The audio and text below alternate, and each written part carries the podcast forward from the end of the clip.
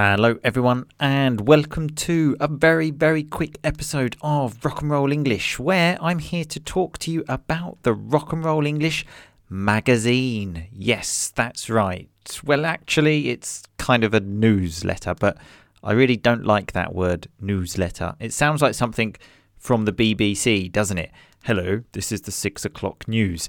No, it's not going to be that. It's going to be much more rock and roll than that. For example, I have created a new ebook. That's right. And I'm going to give it to you completely free. So if you join the newsletter, you will receive my new ebook that includes the 50 most R&R pieces of vocabulary used on this podcast. I have taken transcripts from the episode so you see the vocabulary used in context. I've got explanations on there, other examples. I've literally spent the last month making this baby and I'm giving it to you completely free. So, if you would like to find out the meanings of sling your hook, go toe to toe with someone, clutching at straws, run of the mill, to get mugged off, put your neck on the line, on the cards, kicked to the curb, then go to rockandrollenglish.com and join my. Ah, Do I have to say newsletter? Join the magazine, okay? It's a magazine, it's not a newsletter. You will first of all receive a couple of emails about why I started the podcast and a couple of best bits, let's say, from the podcast.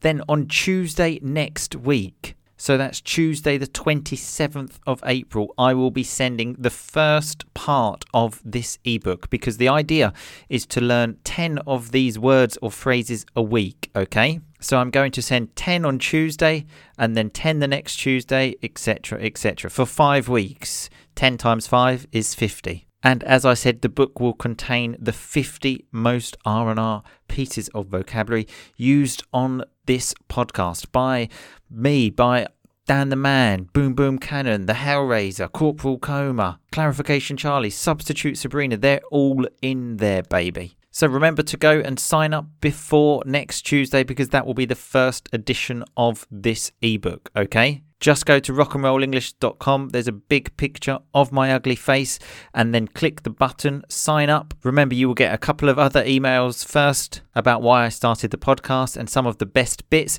and then Tuesday, boom. That's when we start, okay? And as I said, I have spent literally the last month working on this. So, if anything, just do it to have a look at the work I've done. It's probably a load of rubbish, but you never know, do you? It could actually be good.